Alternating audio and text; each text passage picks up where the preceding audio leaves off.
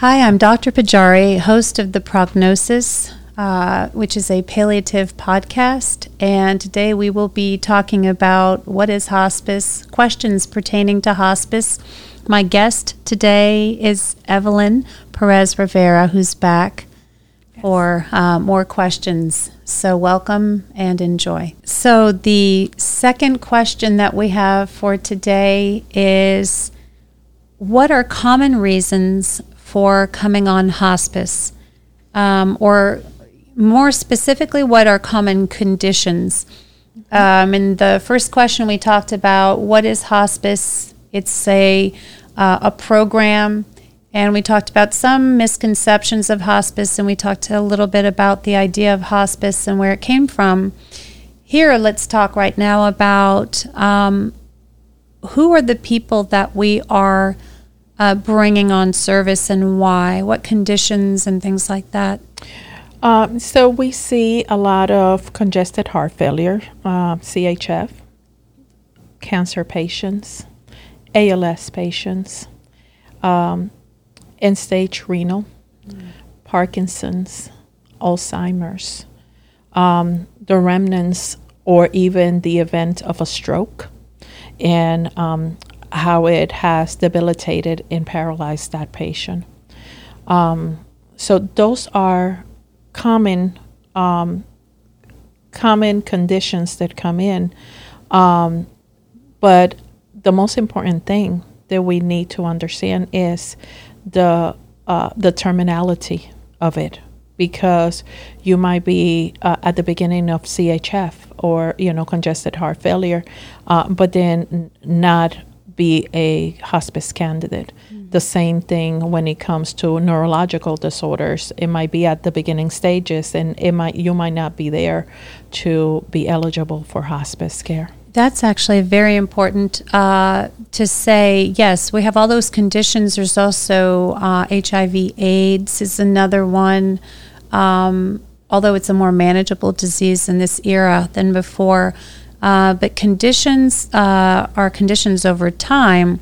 So bringing someone on service at the right time, and I think that that really requires kind of a team approach um, I know as a medical director, it's a very important process of vetting clinicals uh, along with an assessment of the patient to make sure that we're bringing someone really at the right time, at that six months or less uh, juncture.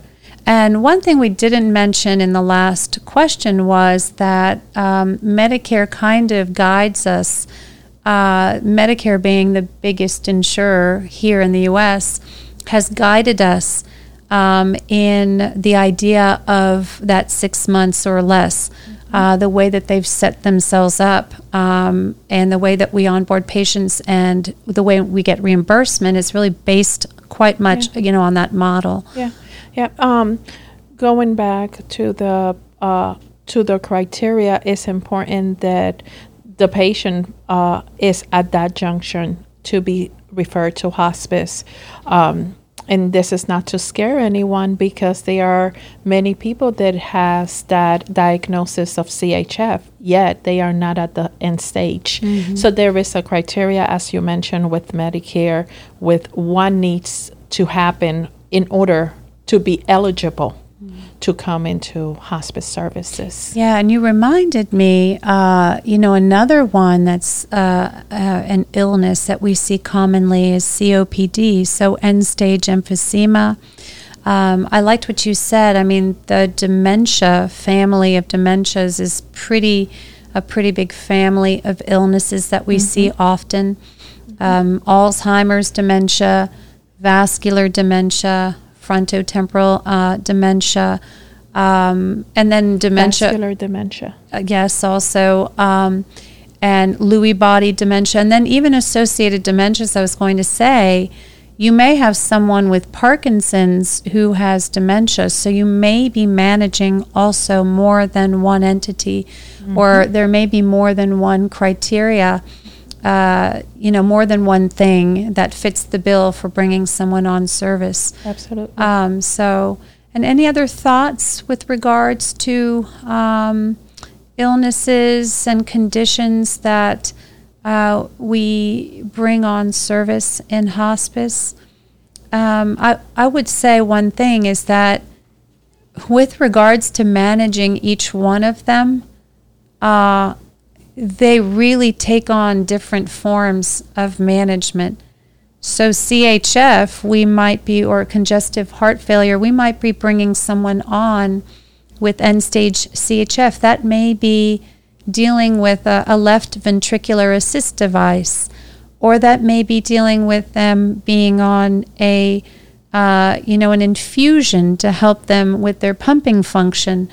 Um, the COPD patient may be on some form of non-invasive ventilation. Uh, the mm-hmm. ALS patient may be the patient with cancer.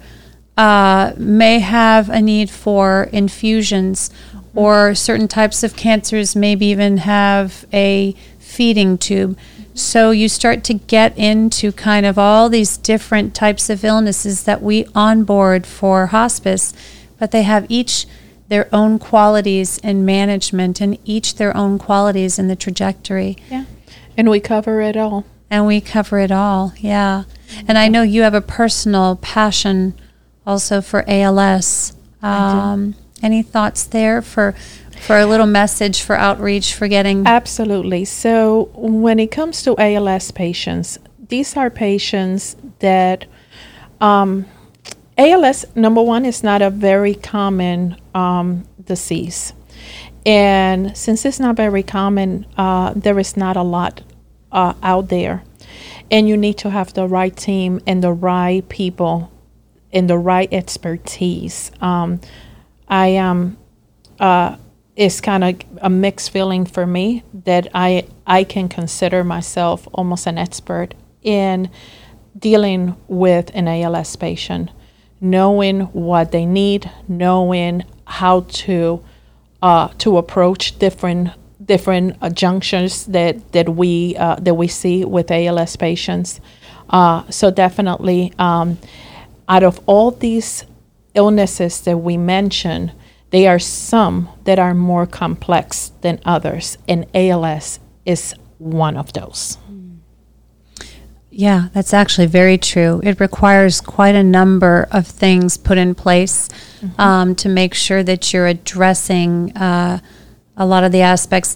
But I will say each of these really has its own manifestation um, you know, again, a cancer patient or, or, some form of cancer which manifests in pain, for example, or mm-hmm. pain crises and requiring really aggressive management from that standpoint, or the volume issues, meaning the fluid issues, fluid retaining issues uh, uh, with congestive heart failure or even COPD with the respiratory issues, which mm-hmm. requires so much education Mm-hmm. Uh, a lot of people don't realize how much you can do to, to take the edge off of the respiratory and ALS also with that. Mm-hmm. So, yeah. Yeah, but but it's also important that um, the doctor that is seeing those patients um, guide to to a to hospice um, because I don't want people hearing our message just because there is CHF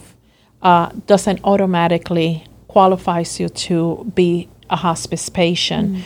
Mm. Um, so understanding where you are, where you are, and leaving it to the professionals to make the referral at that time, um, because there are certain criteria, as we mentioned earlier, on how to qualify coming into hospice.